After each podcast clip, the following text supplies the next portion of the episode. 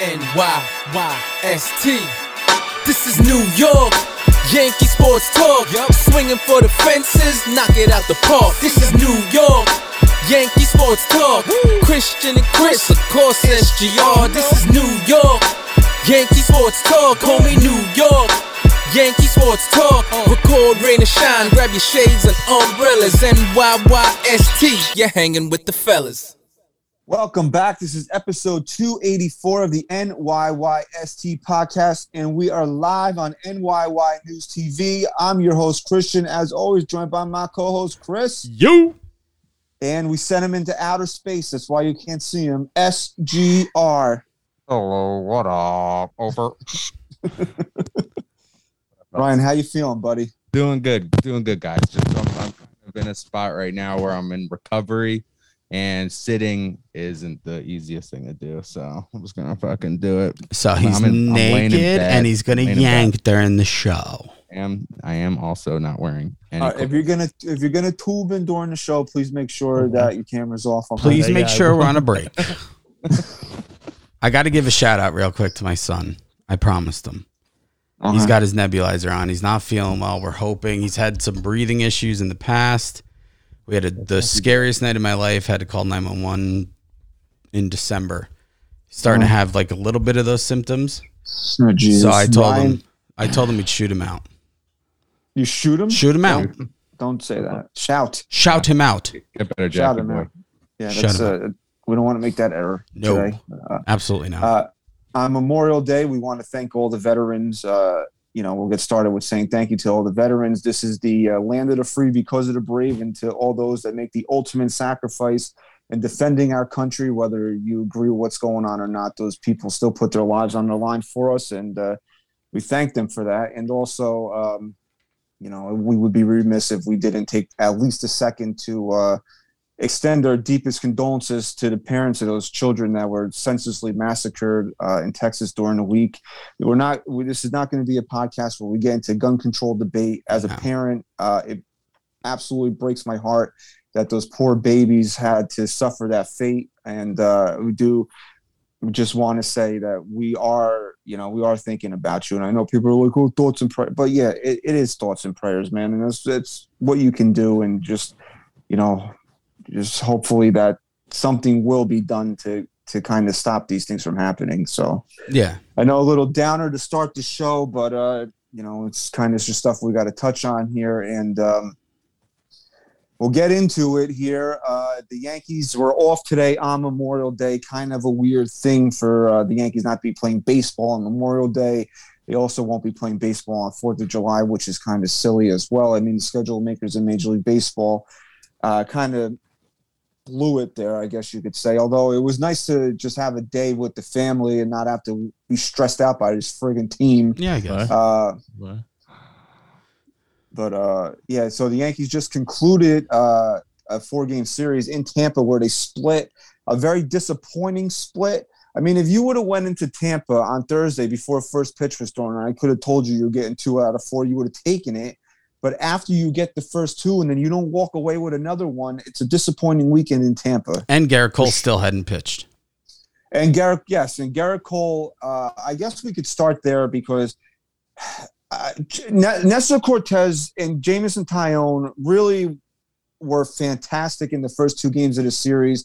Uh, they combined to go 16 innings and allow one run. And Nestor, Nestor was the one that gave up the run, but uh, Boone let him start the ninth inning. He allowed the leadoff batter, and then the bullpen allowed the, the, that uh, runner to score. But uh, you know, it goes against his ledger. But 16 innings, one earned run from Taillon and Nestor Cortes. I mean, it was absolutely brilliant pitching by the both of them. And then, you know, who's been?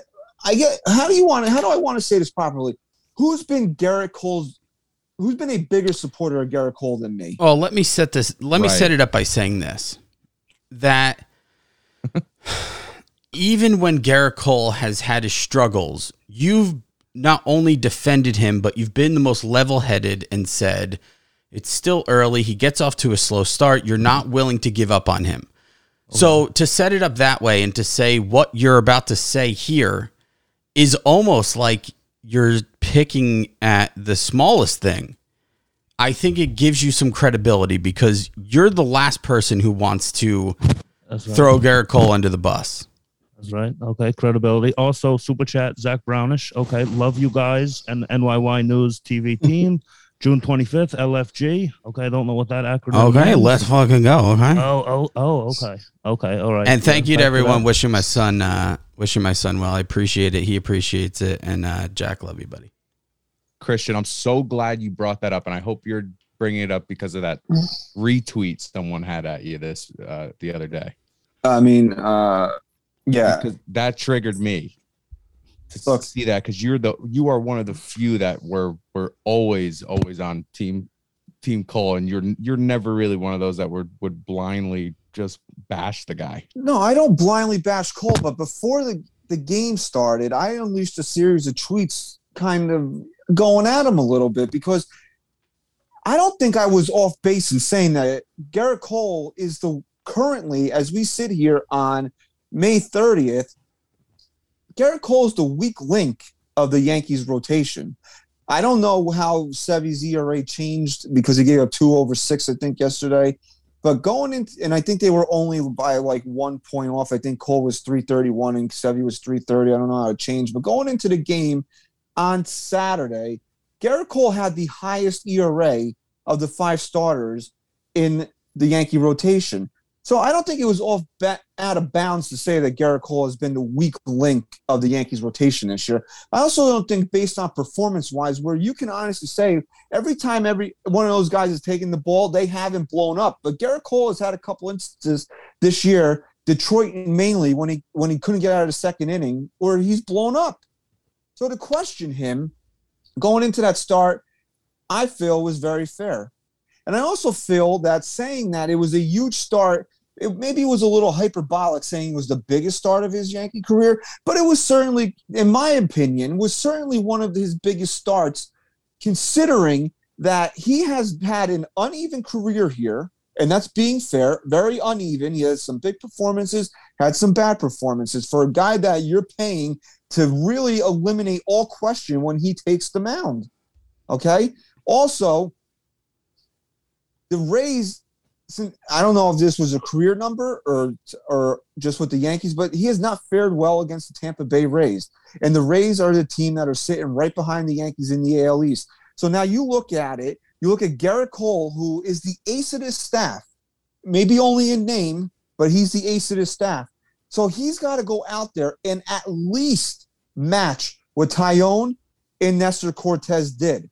He didn't do that. That's the first thing. That was my first point. He has to at least go out there and match what Nestor Cortes and Jameson Taillon did. And he's also got to go out there and pitch a winning ball game against the team that's uh, is right behind you in the division. Uh, you have not fared well against. And you also need to pitch your team to a series win against that team where you're hitting Memorial Day 20 games over 500. And he and those were all factors that I put into saying what a big start this was for him. And he takes the mound in the first inning, throws 26 pitches or whatever it was. It didn't look like he had his ace stuff. But credit him for this. And you have to be fair about things when you discuss these types of things. Credit him for this. A lot of guys don't have their ace stuff when they take the mound uh, in the first inning. You get through it without giving up a run and you figure out what works for you. And he didn't give up a hit to the fifth inning. And he looked fucking amazing. He looked like Gerrit Cole, the Gerrit Cole that you want to take the mound every five days. He had a little bit of extra fuck you in his at bats against Ji-Man Choi because he got tired of, of being embarrassed by Ji-Man Choi. So he had that swag in him too. He had all the things that you wanted to see out of Gerrit Cole. And then it creeped up. The one thing that worries me more about him than anything, more so about his stuff or what he or or, or the Spider Tack or anything, it's his mental makeup on the mound. And it mm. creeped up in the sixth inning on Saturday.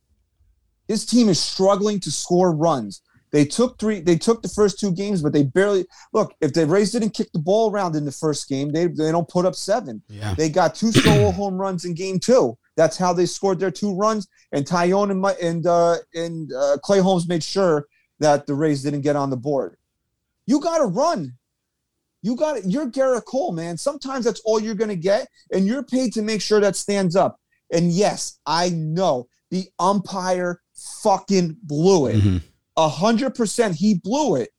That was a beautiful, pitch perfect strike three to Ji-Man Choi, ends the inning, and Gerrit Cole's coming out for the seventh inning. But guess what? The umpire blew it. You, as you're Gerrit Cole, you're paid to shake that off. I'm sorry, guys. I I'm not, I'm not giving up on him, but I'm starting to really worry about him. But I'm sorry to say this. You have to overcome that when you're Gerrit Cole. If you're Jameson Taillon, if you're Jordan Montgomery, if you're Michael King, if you're if you're JP Sears and you blow up after that, whatever. It it, it is what it is. But you're Gerrit Cole. You're not supposed to have a mental lapse against the next batter where you don't even have a competitive at bat and a, competitive battle with Wander Franco. Four pitches, walk him, puts the tying run in scoring position. And yeah, Arozarena hits a pretty good pitch, but it dunks in. If you have to be mentally tougher on the mound and say, you know what, you the umpire screwed this up.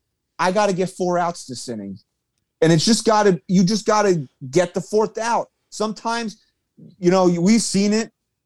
Guys make errors, and sometimes you got to get five outs in an inning.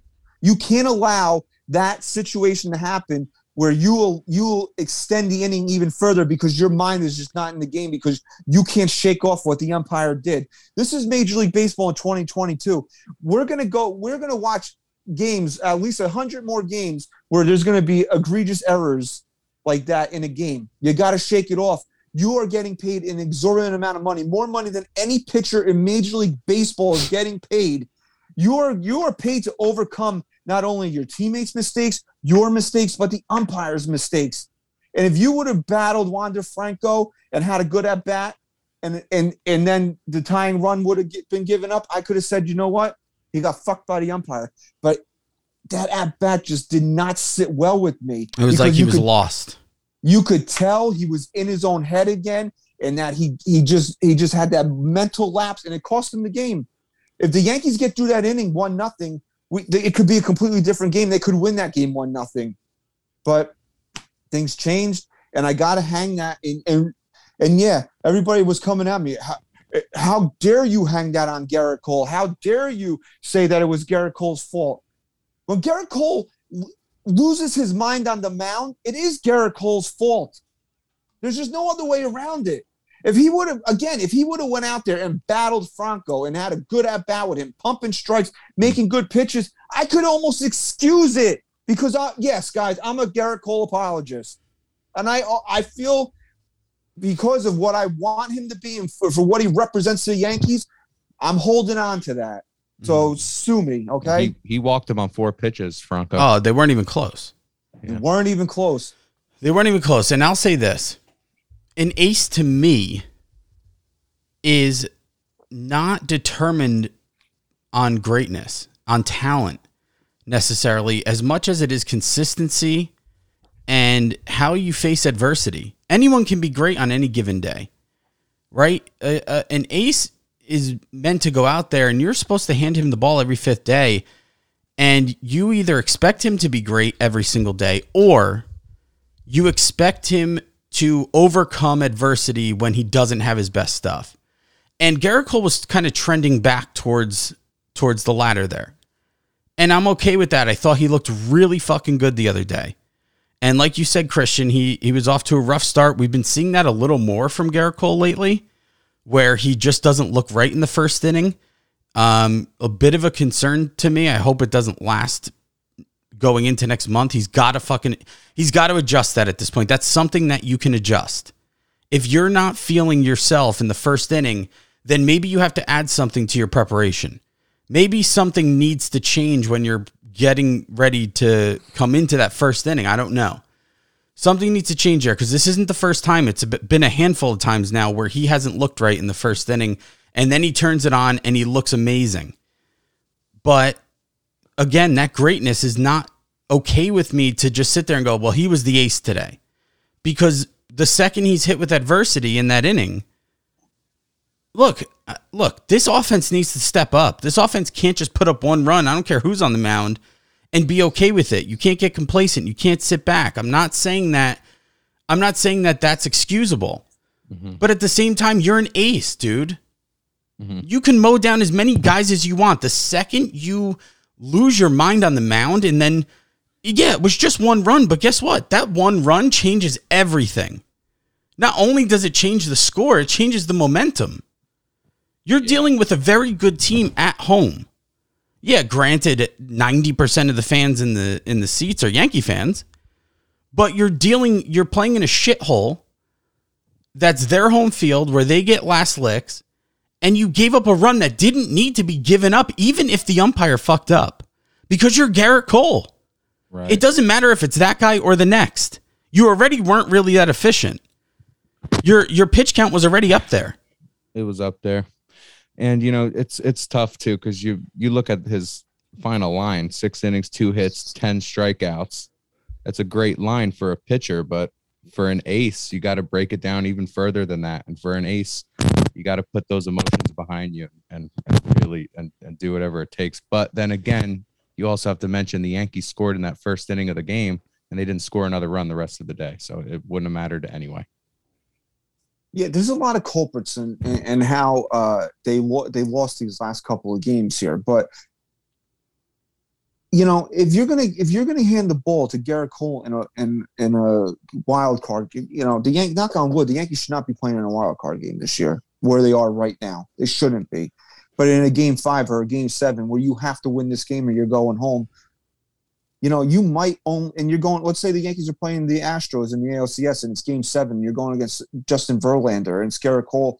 You might only get one run off of Justin Verlander. You can't let an umpire's call uh, take you out of the game like that. Absolutely. Right. Okay. Game seven. Uh, update here. Rangers.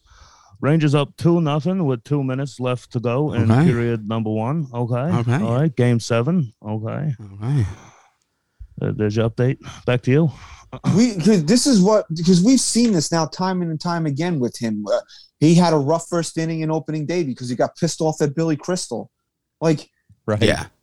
Well, there was a is- few. There was a few different ones, right? There was the Billy Crystal.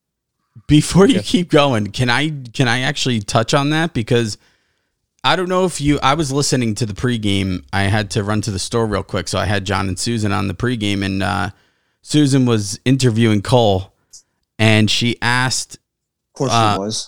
Yeah. she asked what uh was there any advantages or disadvantages to playing in you know a turf field under a dome and the first thing he talked about was that you don't have to worry about any weather delays or anything so you know exactly when you're starting Well, you know I'm exactly gonna- the time I'm not going to really analyze this or analyze that. but, uh, Oh gosh. It's good that was a good one i hope Thanks. more people get that then yeah, Analyze this was a good movie. Analyze that, not so much. never even saw it Just, just okay. You never saw Analyze that. You got to. no i saw analyze this it was great I saw that before I saw this. never saw that saw this Uh-huh. Um, there are certain guys that are on a team that get held to a higher standard. And Gerrit Cole, when you Right. signed that contract to come over here to be the ace of the staff, to make more money than any starting pitcher in the history of this sport has made, you get held to that higher standard.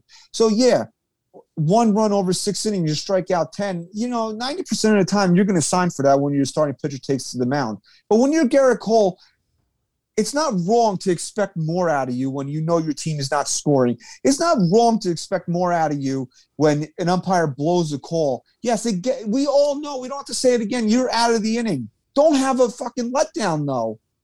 What if it? What if it? What if it was uh, instead of the umpire blowing the call, you get a you get a, a routine two hopper to IKF and he throws the ball ten feet over over Rizzo's head. You have a meltdown there too. Hmm. No, you got to pick. Sometimes I, you got to pick your teammates up, and it it, it sounds stu- you don't pick the umpire up, but you just got to pick yourself up and say, hey, you know what, dude, you, you're going to make me get four outs in this inning. I'm going to get four outs in this inning, and we're going to go back to this dugout still with this one run lead. Yeah, you you keep your fate in your own hands, and you know you can argue and say, "Well, he did, and he threw a strike," and I will agree with you. I'm not saying that that that umpire is off the hook here. That was a fucking terrible call. That was a terrible blown call there. That inning should be over. 100%. It's it, it it was not even close to being a ball in my opinion.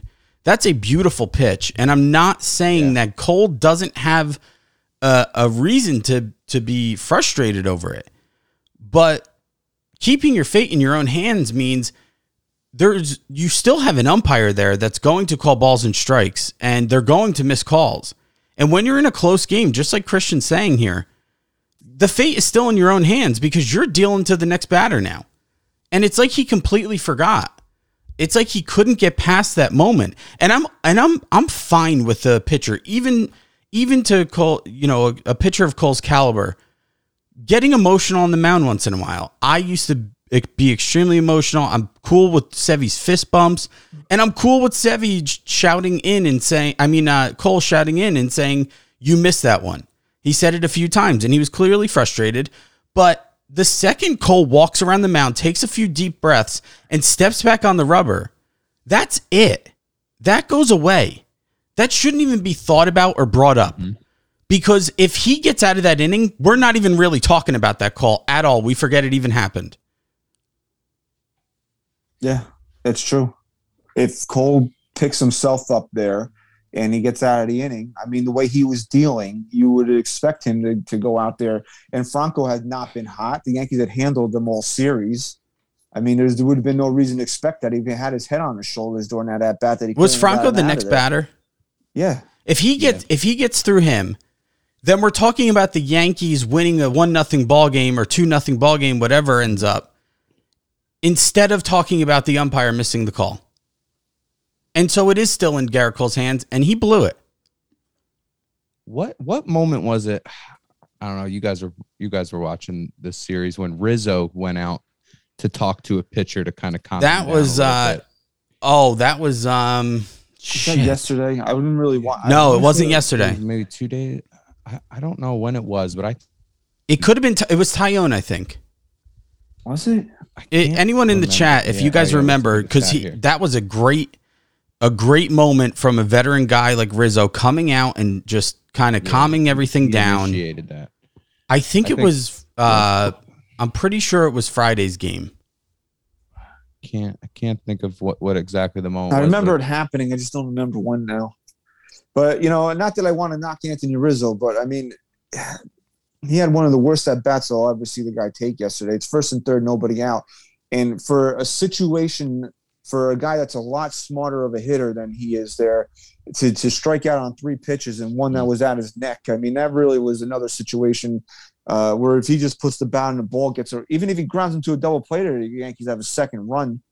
Uh, and you know they were 0 for 9 and were runners in scoring position yesterday. They had their opportunities, they just could not get the big hit. They had a couple again. They had a couple solo home runs yesterday with uh, Gleyber Torres and Aaron Judge. And you know here's the problem right now with the Yankees. You know, I'll be the first to admit I did not trust this starting rotation. I did not love this starting rotation uh, beginning. Uh, you know, in the offseason. and I thought it was uh, a big error on Brian Cashman's part that he did nothing to address it. But you know, as we say at Memorial Day, and we say we say this all the time, the first mile marker for the season is Memorial Day, and the Yankees are sitting in a nice spot right now. They're 18 games over 500, and I believe what are they four and a half over the Rays for first place right now. I believe that's what their lead is. Yeah. Four in the loss. I mean,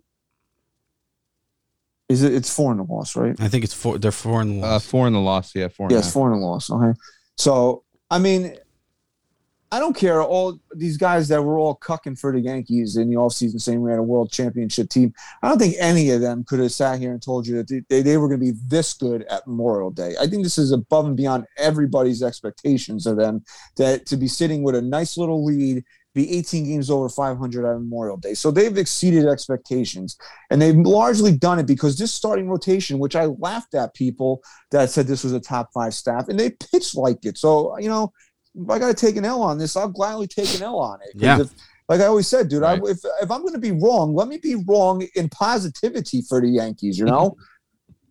Yeah, and imagine if Cole was pitching like Gerrit Cole, how much better you would be. ta- how much, how much better we'd feel this rotation was, because Cole and Sevy have had their holes, but really, you look at the rest of them. I Taillon is quietly having a phenomenal season, and and he got a little it it got a little louder in his last start because it was a bigger start and you really saw the guy go out. He went 8 innings. Did he go 8 plus? Yeah, he won eight. No, he won eight. He went 8. Um Yeah. Yeah, then I mean, shut it down. I mean, brilliant performance. In my opinion, best performance as a Yankee. I don't even think it's close. Right. Where where Taillon wasn't just the guy who kind of got in and out of trouble. He was just the guy who fucking mowed him down and no one was touching him. And we really hadn't seen that side of Taillon just be dominant and shut everyone down. We really haven't. Taillon had really turned the corner in July of last year, and then unfortunately he got hurt, and that's kind of been his story as a, as a pitcher.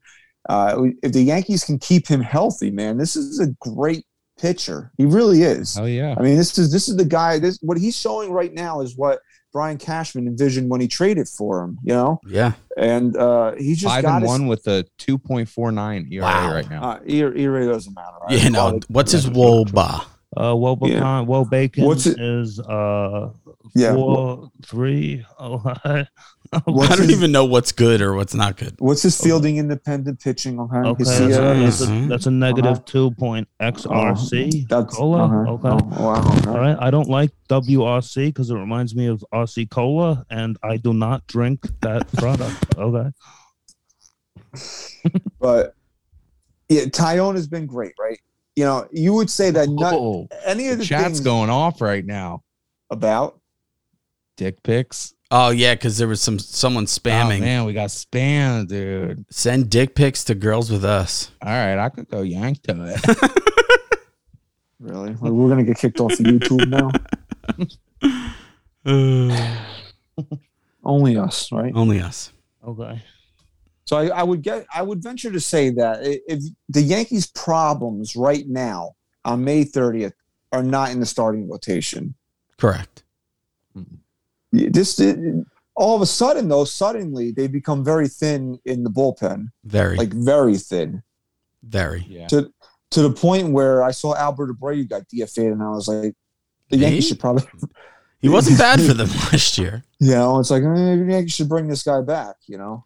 Well, here's Uh, the here's the thing, real quick. I just want to point this out that um, we have we have some extra pieces that we're using. You know, I know Michael King's been here a while, and I know he's been shit lately. But when he was when he was dominant in that, you know, month or so stretch, we didn't have that last year. We didn't have him in that role last year.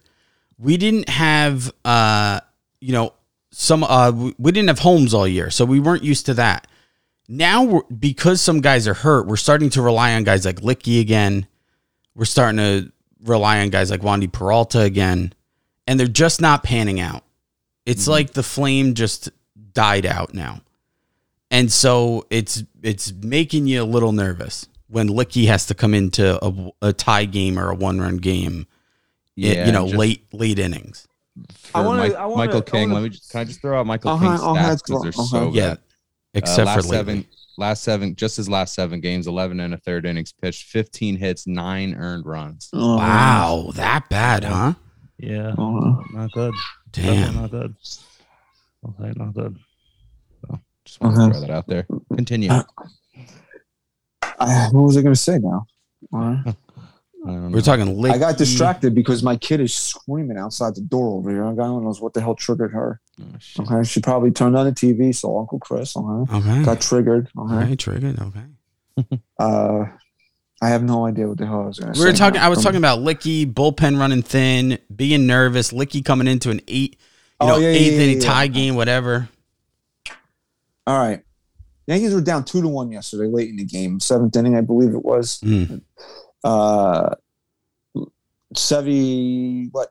Uh, Two guys runners on. Yep. Two runners on, and I don't know what Boone lets Severino talk himself into staying in games. This is like the second or third time we've seen that happen. You can't. You can't let it happen there. Well, didn't Boone come out of the bull, of the dugout and like he was just going out for a mound visit and Severino freaked out like, "No, you're not taking me out again." That was a couple of weeks ago when Severino was actually he didn't have he didn't have anything on the mound. It was like the second inning, and he was kind of getting hit up a little bit. And he told Boone to stay in there. And to Sevy's credit, he settled in. But I didn't like that Boone let him sit in, stay in the game at that point because I think he should have pulled him. But uh, we don't. but again, this is like the second or third time we've seen Severino talk his way into the game. He got one more batter, Boone pulls him, and then he goes to Marinaccio in that spot. And I know a lot of people on social media were ripping Boone, like, how do you go to Marinaccio in that spot when you had Clarke Schmidt uh, in the bullpen and Schmidt comes in anyway? Here's here's my take on it. And I know we can rip Aaron Boone for a lot of different things, but to me, I didn't get that worked up over it because, I mean, yeah, Schmidt's been better, but if your other option is Schmidt, you know, he's not really a uh, uh, an established bullpen guy. It's not like 2021 Jonathan Loaisiga was sitting out there and they went to Marinaccio. Mhm. Okay. Uh, and and the second thing is is um, my kid is trying to break in here and I'm losing concentration. Like I don't know what the hell is going on. She's trying to there. attack you. Maybe maybe you triggered her. I probably did. Okay. I gave her a lot of watermelon today. She's probably got a lot of like sugar running through her.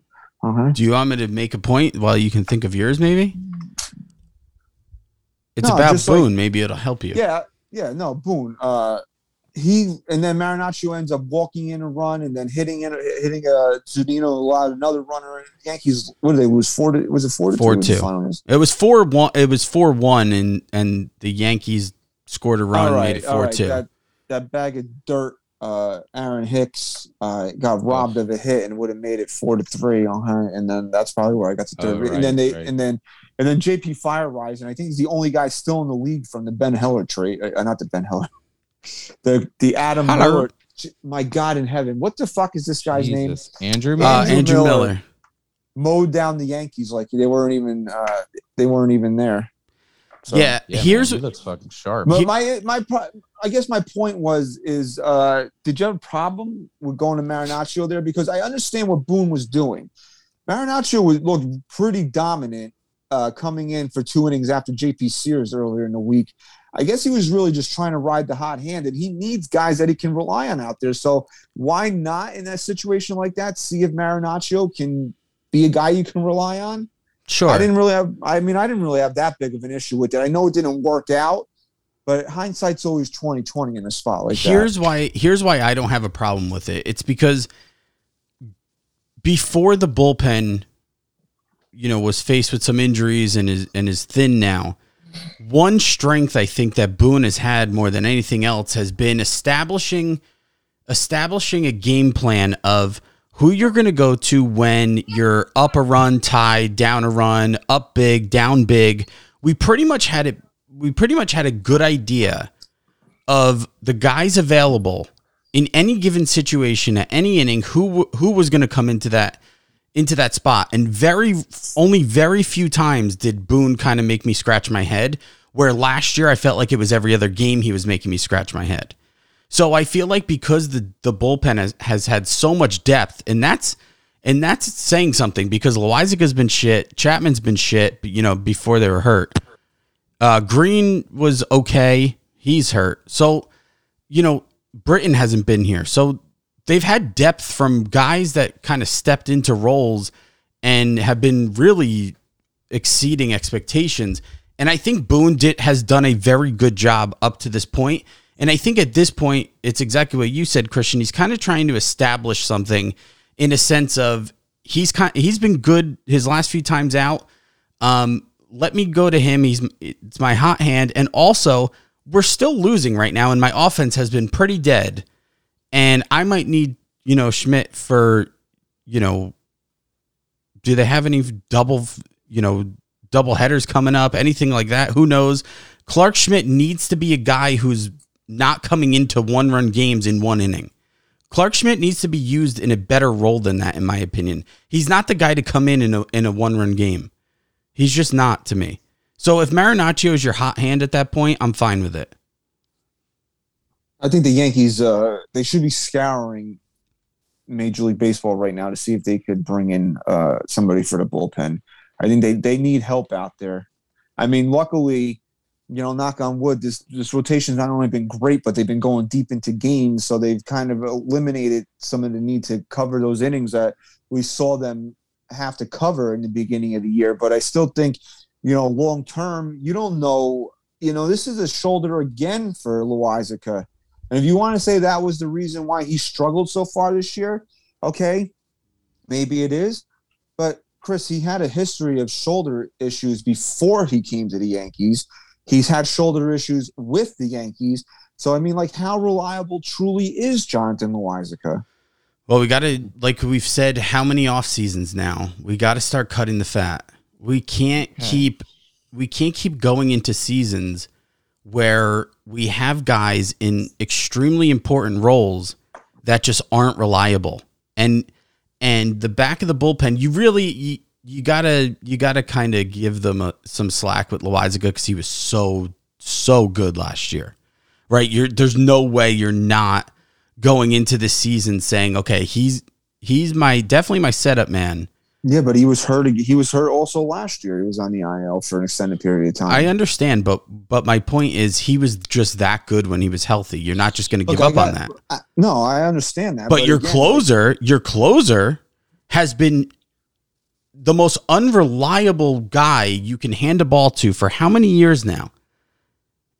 he got broken. Uh, Jose Altuve broke him in the 2019 ALCS. I know other people have said that, but I believe that he something happened to him when that ball went. o- I- It didn't even go over a wall. Hit the hit the fucking whatever train Yeah, tracks stupid that train track that rinky dink fucking toy store uh, Yeah, ballpark they play in over there in Houston. bullshit. That stadium sucked. I've been there. Yeah. I'm looking up I'm looking up some possible moves that the Yankees could Your mic keeps cutting out, but we got you. We appreciate it. Uh-huh. We appreciate it. You know, you look at what was supposed to be a strength of this team is the is the bullpen, and like Clay Holmes has stepped up into an elite status right now, but everybody else has pretty much taken, uh, if not a step back, a giant step back, Yeah. and it's it's worrisome. You're not going to win with the way the Yankees like to deploy things, especially in the postseason. If you only have Clay Holmes as your only reliable reliever out there, and I love what he's done so far, but you know, for me to just stamp him at, as an untouchable is kind of hard at this point because yeah, he got traded over here with an ERA over five. He had never had this type of success. And you want to give credit to Matt Blake. That's fine. That's perfect. And I think Matt Blake deserves a lot of credit. But also, you just don't know until he completes an entire season doing this. Yeah, I think you can argue ever since they lost uh, those three games in a row, four out of five, in that stretch, and then they, you know, they they started to win, string wins together again, and then they lose the last two to the Rays. In that entire stretch, I think you can argue that if the Yankees have the same bullpen they did, you know, the first month of the season leading up to that point, and even leading up to that point, they might take back three out of those five or six games that they lost because a couple of them were really like if you look back on like Nestor's uh start and um and was it was it Sevy's start also against the White Sox? I believe it was those two. They only gave up like one or two one or two earned runs total. And then they came out both games were kind of shitty games for the Yankees. Uh, is my mic working? Yeah, we can hear you. hear you. Okay, we got a super chat. Okay, Hunter. Hunter, Lawson, thank you. Germán will be a key piece out Oh, of the God. pen. Oh, I hi. don't want. Hunter, Okay. thanks for the super chat, my man. Okay. Yeah, thank you, Hunter. I mean, I don't do you think about Hunter there. Go ahead. Nah, yeah, I mean, we're gonna have to. I don't want to. I don't want him around this team. I think he, for many reasons, I don't want Germán around this team. But I mean, now, I mean, if we're just looking at a purely baseball perspective, hmm. we're in a situation where we have to kind of rely on Domingo Germán coming back. I think the Yankees need him right now. That's a good call. But isn't he on the 60? Yeah, but we're approaching it where Yeah, he can man. come off soon. Oh, yeah. Fucking Wow. June. Wow. Yeah, I mean, you, if you can, you, you might have to at this point. Any any updates on Britton at all? Not Uh, Boone said good. he's going to be a player. He thinks he'll be a player this year. But I mean, what can you expect out of him? Yeah, I'm not. I'm not even thinking he's going to pitch at all this year for them. I mean, that, uh, Boone said that recently too, within the last week. So Yeah, I mean, who knows? I, I look, I I'm in the same boat as you with Germán, but if they need him, they need him, and he's a guy who, in my opinion, as good as he's been in, in certain spots as a starter, his his true strength is out of the bullpen. Yeah, I mean, I- I'd hate to compare him to Ramiro Mendoza, but I need him in that situation. I need, I would, if he would come back and be a be a player for the Yankees, I would need him in that role, Well, in he, that, in that uh, Ramiro Mendoza role. look, there's only you kids don't know who Ramiro Mendoza is, look him up. look them up. Look, there's only two ways the Yankees sustain, you know, the injuries in the bullpen. There's two things need to happen, and I don't know if you can really ask for this without making other moves. Of course, the first thing is you need to you need to hope the pitching continues to go deep into ball games and be effective. You're starting Go, pitching b- okay, go balls deep. go balls deep and be effective, right? Which it's tough to ask out of every single guy like they've been doing it. And the second thing is you need you need King to figure what the Yeah, fuck is going on out If he's healthy, he needs to perform like he did Yeah. previous to this slump. because when you we- can get by with your starters going deeper into ball games and having King and Holmes out there being as dominant as King was and as dominant as Holmes is. You know, you can definitely get by with alternating uh Licky and Peralta. Yes. King, Schmidt, Castro, and Holmes. You can get by with that if the Yankee starters are going to keep this up. But we all know it's baseball. It's 162 games. These somebody's going to hit a slump. The rotation will hit a slump as a whole, and the bullpen will need to be relied on more. So there are the Yankees are going to need improvements somewhere. For sure. For sure. Uh, the name that keeps popping up in the chat is a guy I forgot about actually, Stephen Ridings. Mm, isn't he guy? hurt though? I think he's, He's hurt. hurt. He's on he's the- hurt. he's on He's the- on the 60, but it was in April. He got placed for 60 uh, with shoulder inflammation. He had so- really nasty stuff in the time Yeah. that he showed it when he came up here. But again, he's a guy that is he's been a non-factor so far this year because he's hurt. You know, guys like Stephen Ridings, man, there are opportunities to to take to claim a spot on this team, man. You got to be killing yourself that you're Mhm. hurt right I just want to you I just want to point one thing out.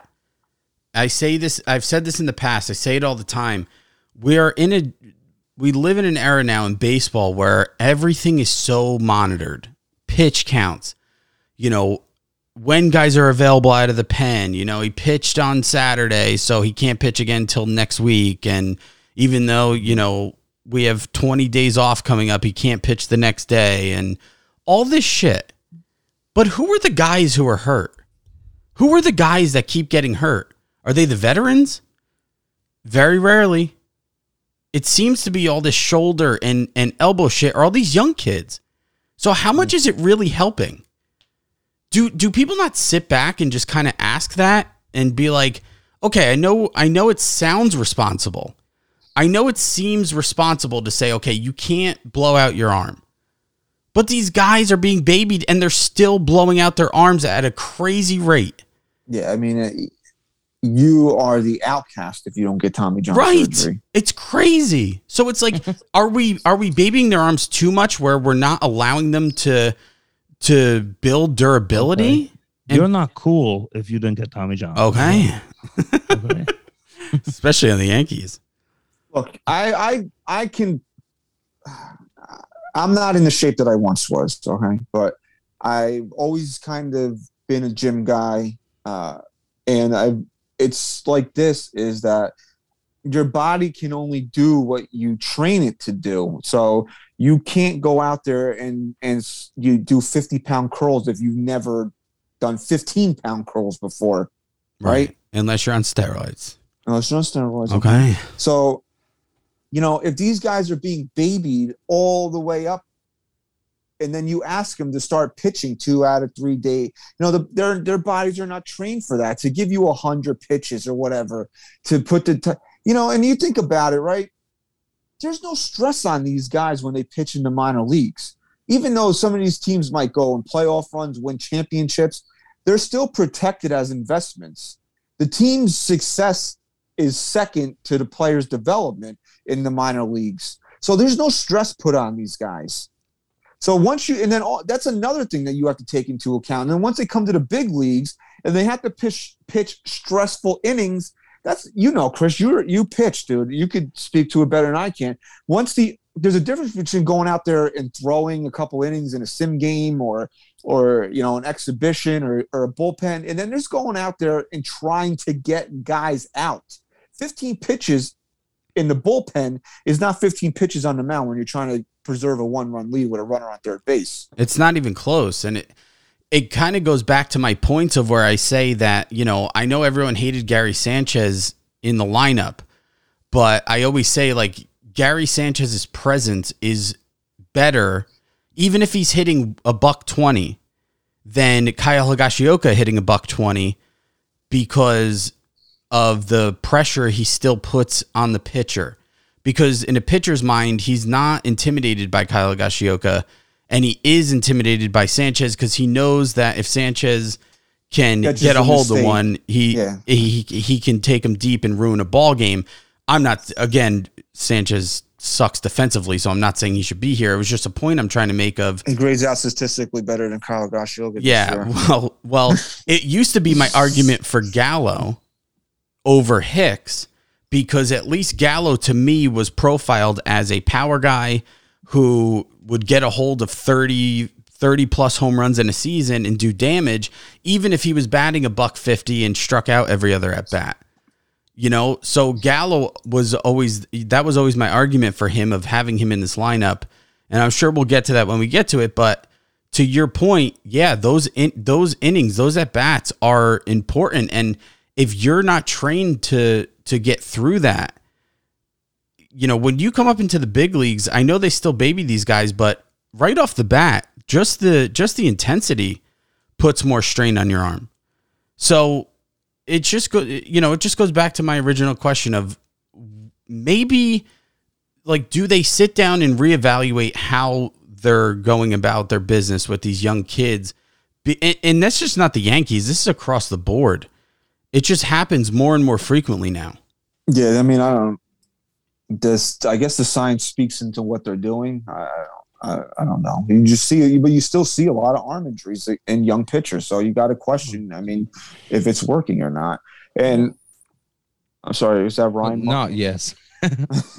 In outer space. A lot of it too, though, is uh, these guys all throw so fucking hard now.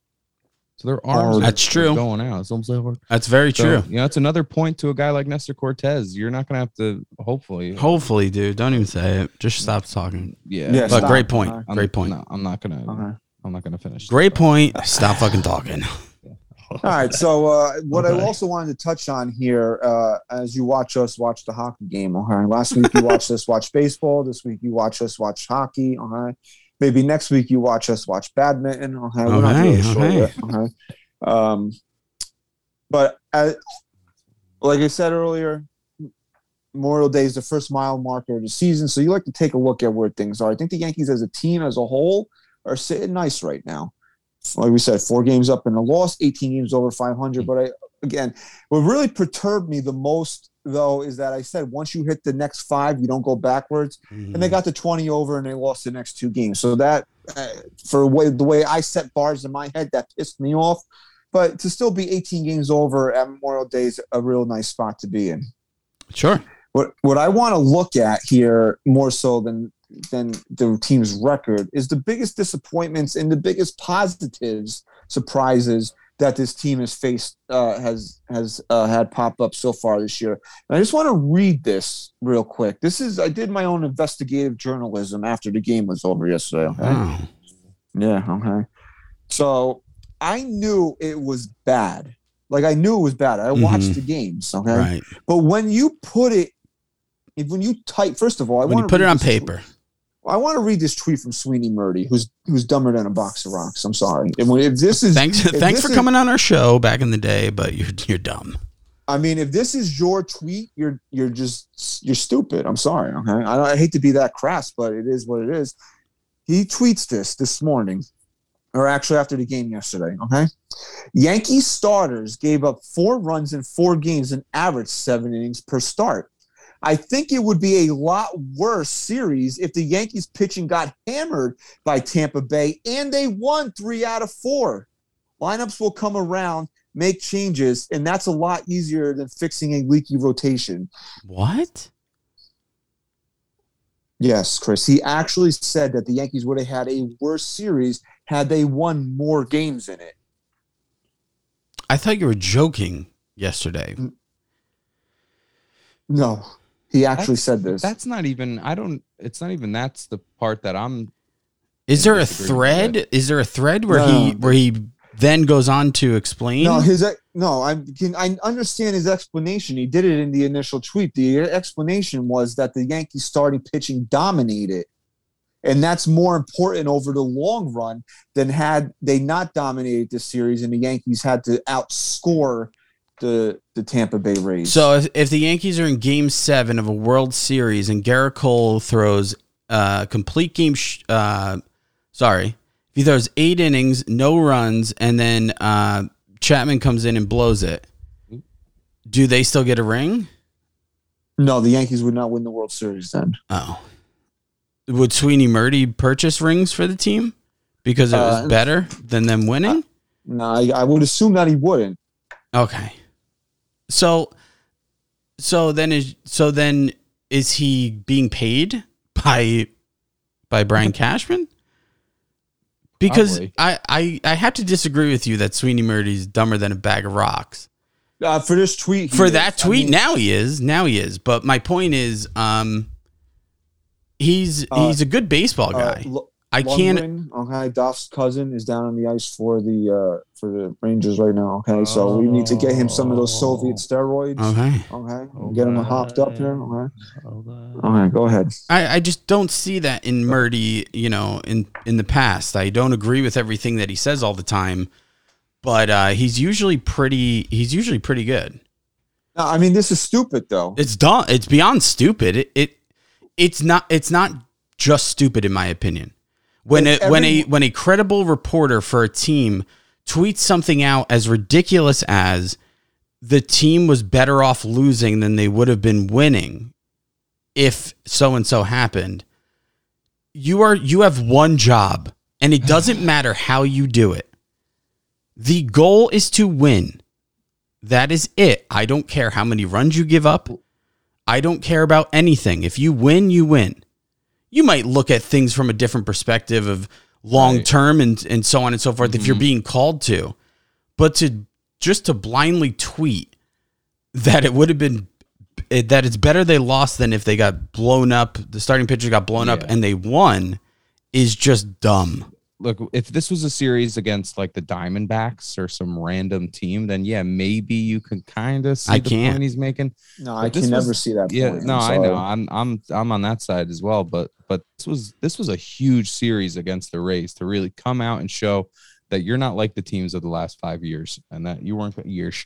You're Years. not going to let this team bully you in any way. Well- and and and that's kind of what they did by dropping. I mean, would you have felt games. better? Uh, do you feel better that uh, Cole? We'll take two games they lost. That Cole and Severino allowed three runs over twelve innings, and they lost, or would you rather have both of them given up eight runs in two and a third inning, but the Yankees won ten to seven ball games? What would you feel better about? the To me, winning the Yeah. games is what I would feel better about because because ultimately, we're not Gerrit the- Cole fans we're New York Yankee fans I mean, ultimately, isn't the goal of participating in a sporting event to win it, not play well? I mean, yeah, I, I don't know, dude. It's just it no was it's just a dumb tweet but it's just a dumb tweet. to to SGR's point, and it's it was a great point.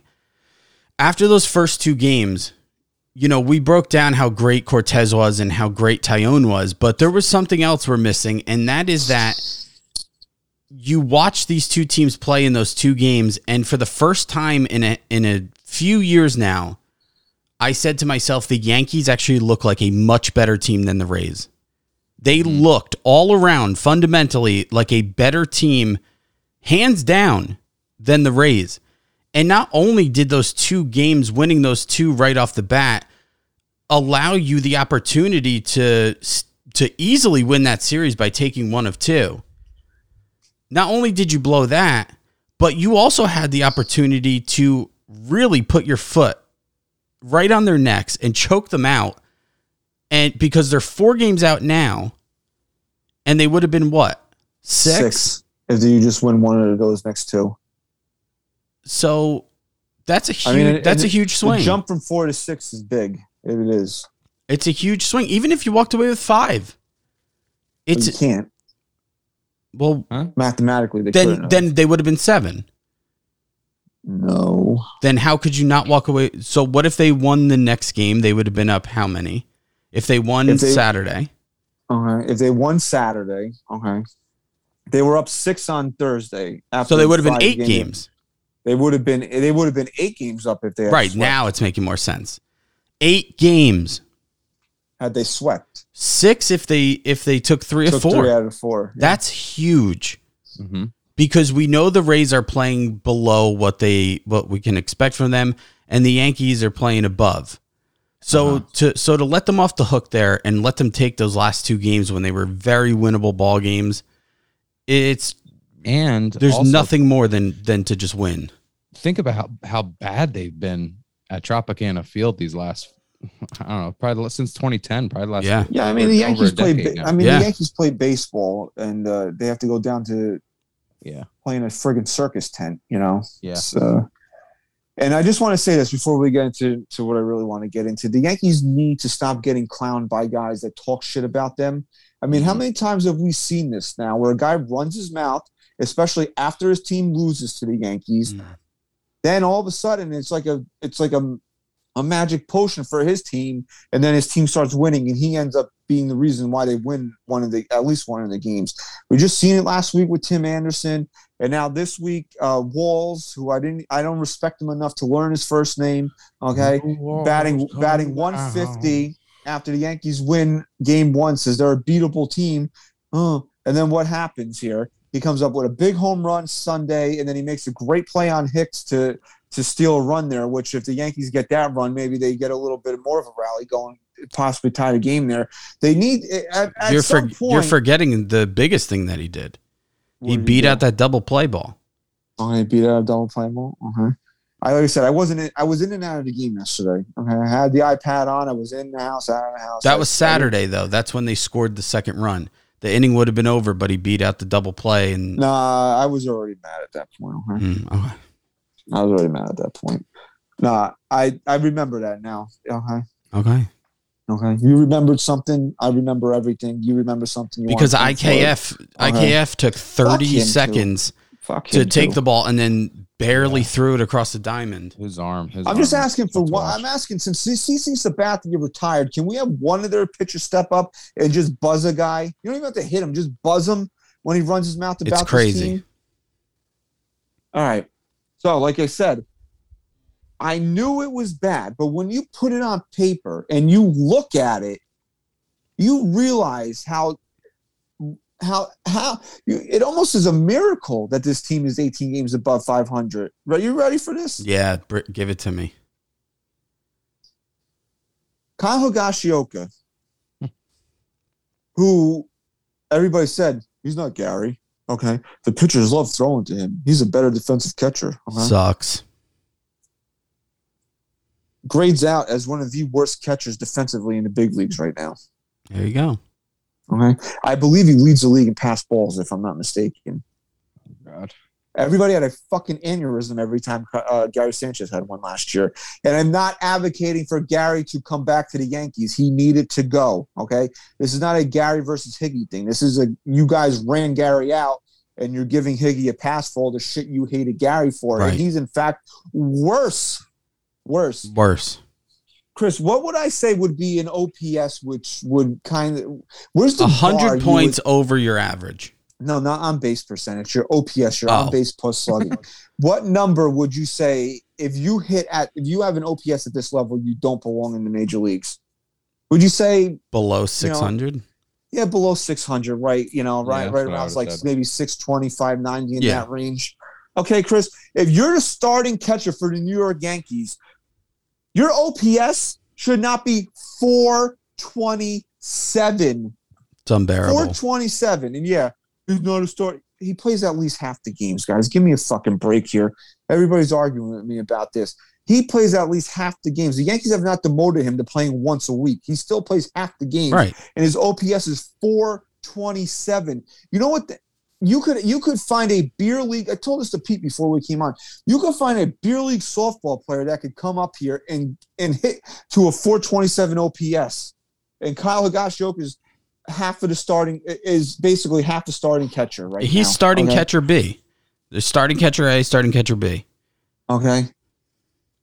Aaron Hicks, OP, OPS of 559. That's, This is that doesn't surprise me. center fielder. This is you're talking about. Look at guys that have patrolled center field in Yankee history: Joey D, Mickey Mantle, Bernie Williams. He has an OPS of 559, but he's an elite walker, right? Okay. Yeah. Joey Gallo. The one thing you you thought this guy was going to come up here that he at least was going to do for you is get on base, hit home runs. So you would say by by default he'd have an OPS in the high 700s. By default, 570. Unbearable. it's 570. it's not sustainable. IKF outpaces these guys by 35 points. His OPS is 605. You have four guys that are hitting under what There you would is. consider acceptable to be a major league baseball player. Um, You have four of them in the starting lineup. IKF IKF is the only one that qualifies for like the league leader stand uh you know leaderboards or whatever. IKF would is 20th on on the OPS for the worst. He's the 20th worst OPS. Um Why Hicks- doesn't Gallo Hicks, and Hicks, Hicks would qualify? because they didn't they just haven't had the uh, enough amount of games to qualify for. Really? Have 31 plate appearances per team games played hicks hicks and gallo would be right in at, right, right at 10 and higashioka would be in the lead by almost 100 points yasmani grandal is the leader of Oh, qualifiers Can He's you a tell me- at 504 Do you- you have the the whole list up, right? Of all of yeah them? qualifiers yeah Just catchers or no Ev- it's everyone Okay, so can you tell me where Carlos Correa stands? uh he probably doesn't qualify yet He doesn't because he was on the IL. He doesn't Yeah. qualify. What about Probably. uh Seager? uh let me see one second you're talking about corey seager Yeah. He would be uh 741 What about Correa um, seven Correa is, is on the list 751 what about um I mean, these aren't great numbers. No, they're not great, but No. they're they're way better than than what we I got got. it. Story. I mean, Trevor Third Story's definitely got to be approaching 800 with the way he's been on fire lately. Now, right, do, now, right. Do me a favor. You don't have to do it right away, but eventually, if you could pull up uh, the errors leaders in the major leagues. I believe. I, I think we already know the answer. I think I because IKF leads the team in errors, right? Yeah, but he can't be the leader because he, we got him for the for the defense. He's great defensively. So I want to narrow it down. If you want, let's start with the biggest disappointments. Let's. I want to narrow it down to these four guys. Pete said uh, is- Story's at seven fifty five. By the way, I, I so I knew he was he was climbing towards 800 with how hot he's been. yeah. Out of these four guys, which one has been the biggest disappointment for you? For me, I know a lot of people want to just jump right to Gallo, but Hicks has been up Man, in dude. so many big spots. I it can't. It's not even close for me. It's, Aaron Hicks, not Hicks. even close aaron hicks by a mile It's not even close. it's not even his bat that's bothering uh, his bat has been awful it's the way he's playing the outfield that has been the most frustrating part of his game to watch him be so uh passive with with with with coming in on a ball and letting ikf catch the they should just they should just stick ikf out in center field and let him play center field the amount of times i've seen hicks let him get a ball that is clearly his that he needs to take command of it just that's not a center fielder Well, dude, the way he strikes out with like his awful swings and then slamming the helmet, whatever, it transcends into the outfield. When he's out Mm. there, he he dr- lets balls drop the same way he swings and misses at balls. He just looks completely defeated, yeah like he doesn't know where he is. I want to say this about Hicks yesterday, right? He came up in two spots later in the game, runners in scoring position, and he smoked the ball twice. One liner, uh, liner to third baseman, and then he hit that ball that Walls made a great play on uh, up the middle. They both would have netted runs for the Yankees, uh, but they didn't. And I tweeted, I said he's been bad. He's been too bad for too long for me to feel sorry for him now. It did Aaron Boone. Uh, I don't know if you heard any of the post game, I but didn't hear any. did he give his bullshit answer of you know Hicks has been swinging a better bat? I We, we think he's close. just- I literally just said I didn't hear any of the post game. Okay. We think he's close. I mean, he Wrong. Would it, I mean, would it surprise me if he said that? Look, yes, was the approach better? Yes. I mean, I'm ha- you- you're not happy with the result, but you're happy that he actually had decent at bats in those spots. I mean, you I, with Aaron Hicks, you got to take baby steps, right? Yeah. He's been he. You want to you talked about Gerrit Cole against Franco there, where it was non-competitive at bat. We've seen Hicks come up with runners in scoring position, and a guy that's an elite walker who sees four point fuck your Mm. mother plate appearances per at bat. Oh, It, it strikes out in three pitches, and he's swinging. He swings at one up that he needs a ladder to, to reach. He needs one that he needs to uh, to dig out in the dirt. You know. So for him to hit the ball twice hard and would run in scoring position, hard. Someone hard. congratulations, Aaron. Like seriously. And I don't think great- I don't think you have to take baby steps now. Yeah. Sorry, Chris. I was just gonna I was just gonna fill fill in that Aaron Boone quote on the uh Oh, let me hear you it. got on the Hicks Taylor Walls play. Oh, was it's a- his name is Taylor. Okay. Yes, Taylor. It was a great at bat and a great play, Aaron Boone said. That's it. Well, it's better than than his normal bullshit, but Wait. Oh, never mind. No, that's not him. That's not him. Never mind. Keep going. what were we uh what was I saying? I I, Wait, I was cutting you Yeah, off. I feel like he's I feel like he's pressed in certain situations. Controlling the strike zone has been a hallmark though in his career. And at times recently he's tried to chase that hit a little bit. That can get you in trouble as a hitter. Sometimes you want it so bad you start playing into the hands of the pitcher. We are going to start banging. Okay, so here's my I mean, thing. And there's other times when you just you're just not good. Okay. Yeah, Oh, well, wait, he- here oh never mind, never mind. Here, here's my thing, right? I don't think you need to take baby steps with Hicks anymore for two reasons. One, he's been here long enough, Mm. right? There's no more baby steps. Give me what we're supposed to get. I'm not going to take baby steps. If he if he gets a fucking single, I'm not going to sit there and be like, okay, okay, Hicks, I you know I'm feeling a little better about you. Maybe next time you get a double. No, like you should be getting fucking hits once in a while, dude.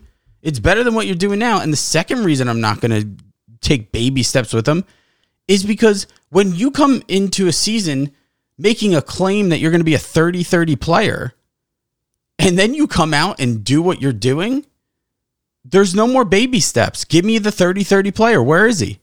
You're right, man. You wanted I to open your fucking mouth. He doesn't You're right, exist. dude. He- he doesn't think what?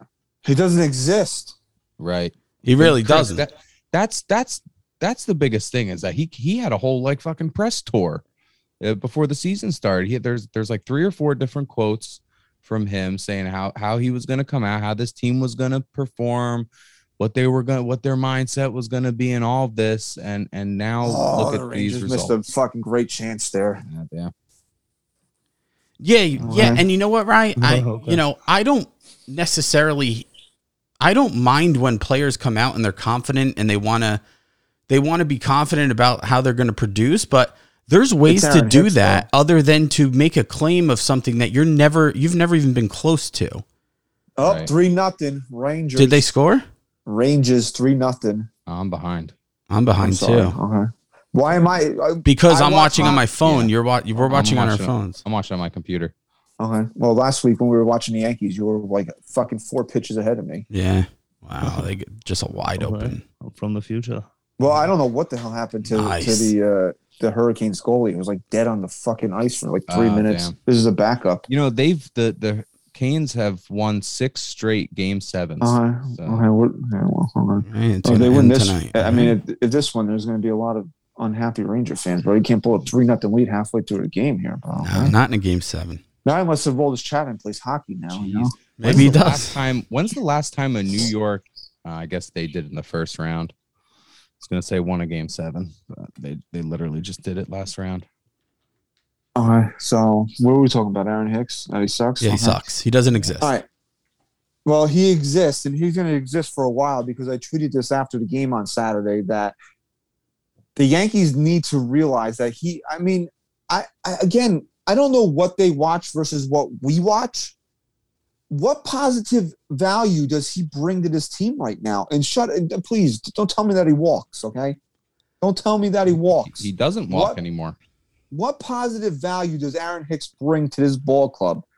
Yeah, I mean, we did. We, we went through the checklist a couple of weeks ago of all the things I consider that a good player does, and he does none of them. Yeah, Christian, if you if you just strip it down to ask that question on Aaron Hicks, the answer is obviously nothing, right? And then to make matters worse, you then ask yourself, do the Yankees not have any other options? And they really don't. They don't. Uh, I'm sorry. Oh, okay. Well, that, I wasn't even thinking about Guardy, but A, I'd much rather have Brett Gardner as my center fielder than Aaron okay, Hicks. Brett Gardner, I don't care what anyone Yeah. says. yeah, Okay, Brett Gardner. Okay, but I'm sorry. I know Florial came up and wasn't great, but are are we just never going to? Yeah, I'm I'm over it now at this But point. But yeah, I mean, you Yankees might be. gotten- that's fine. You might over be it. over it, but you're just accepting then that he's just not ready. Blah blah blah. At least prove to me now that he's not ready. It's I- better than it's think- better than proving to me that you don't care about Aaron Hicks shitting the bed every time he steps on the field. the Yankees. Here's here's what the problem is, right? And I tweeted this also that the Yankees, if they were dead serious about winning the World Series this year, they would DFA Aaron Hicks because he provides nothing to his ball club. But I also followed it up by saying the Yankees will never designate him for assignment because not only is he owed forty million dollars roughly, he's under contract. If you count this season for four more years, two, three, four, five, he's not a free agent until after twenty twenty five. 2025. You know how People- you know they how will never cut. They will never cut bait on him. You know how Donaldson was part of the trade and it made sense for the Twins because we were eating that money? He was just like a like a throw in.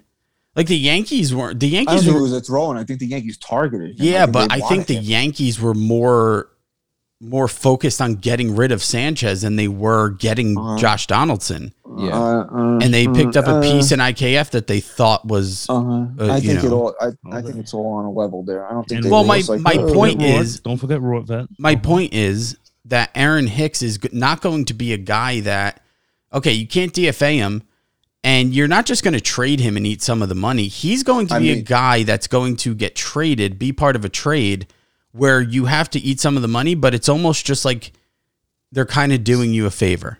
some, all of it. I don't think all of it.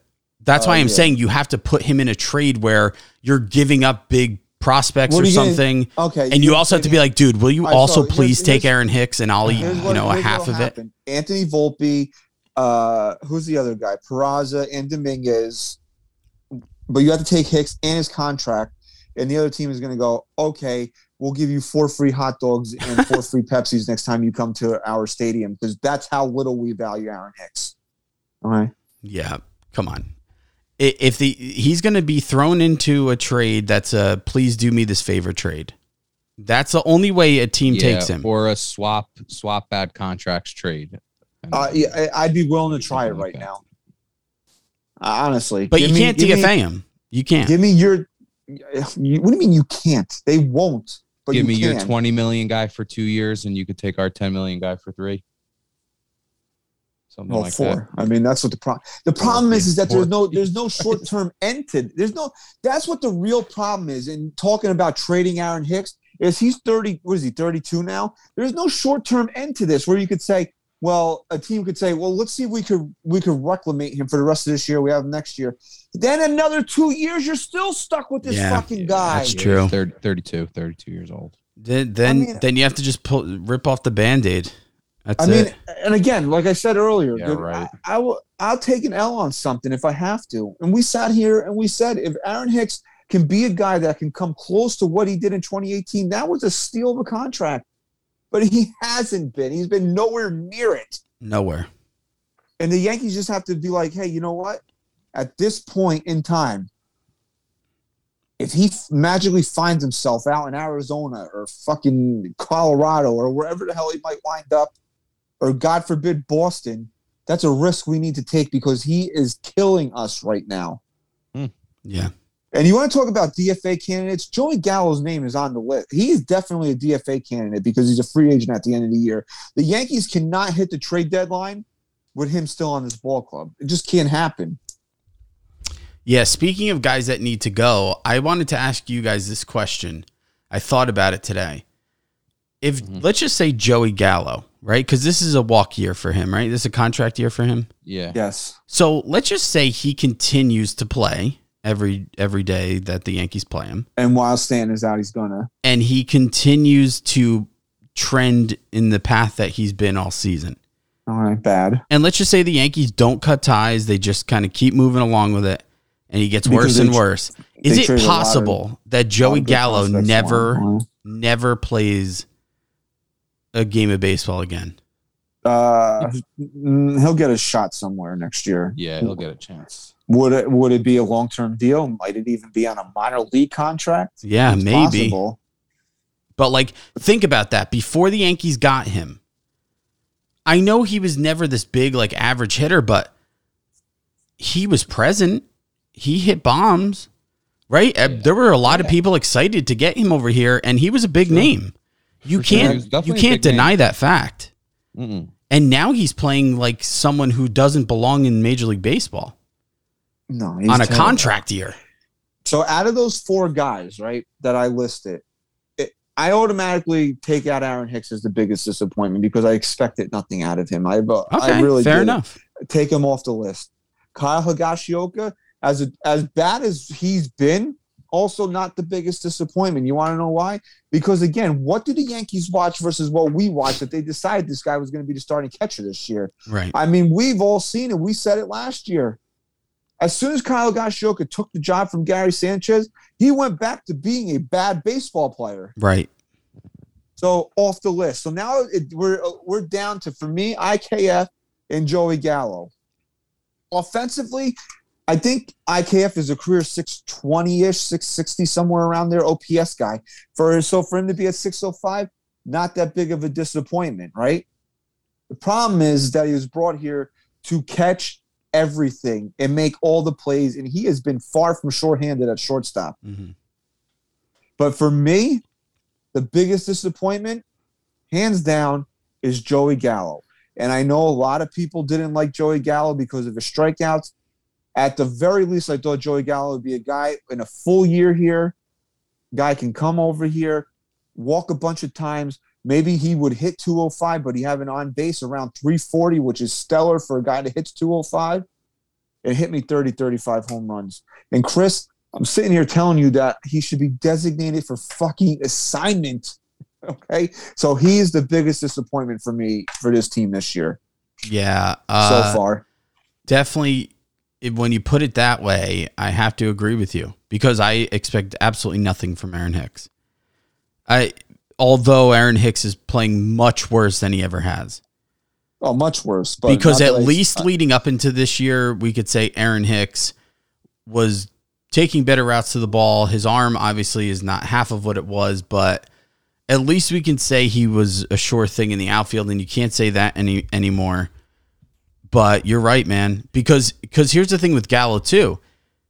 I know Gallo's a you know has a great arm, but you hold your breath when he's out there too. When the ball's hit to him, Hell yeah. I'm not saying he doesn't make great plays and that he can't track down a ball, but you still at him in hold your breath. And in that Baltimore series, he was awful in Yeah. the outfield. I, you know, I almost want to give him a pass for that because that was the first time playing with that fucking wall Oh. out there. I guess. So yeah. ugly. I mean, that that's fair. But I mean, Andujar's looked like a more competent. He really than Gallo. has. Yeah, I mean, I, I mean, you got to sit there and I said this, and I tweeted this facetiously, but I wanted, and I, I did want the answer like this. I said, talk to me like I'm five years old and explain to me how Miguel Andujar has become a better outfielder than Aaron Hicks has. Well, I tweeted this the other day too. This is where the Yankees organization frustrates me to no end. That I said, let's just assume Miggy's getting hot and he's starting to swing a good bat and he's playing the outfield the way he is. And Aaron Hicks continues to be a waste of space. Mhm. When all these guys get healthy again, guess who's going bye bye? Miguel Andujar, not Aaron Hicks. Aaron Hicks isn't going anywhere. He'll be trotted out every day as the starting center fielder, and the guy who's actually done something will just go back down to rot in the minor leagues. And it that's where I'm so sick of of people and fans telling me that they can't trade prospects for for pieces that will help us win a World Series because A, either they don't pan out, or B, the Yankees just abuse their talent and ruin them anyway. And waste them. They just waste.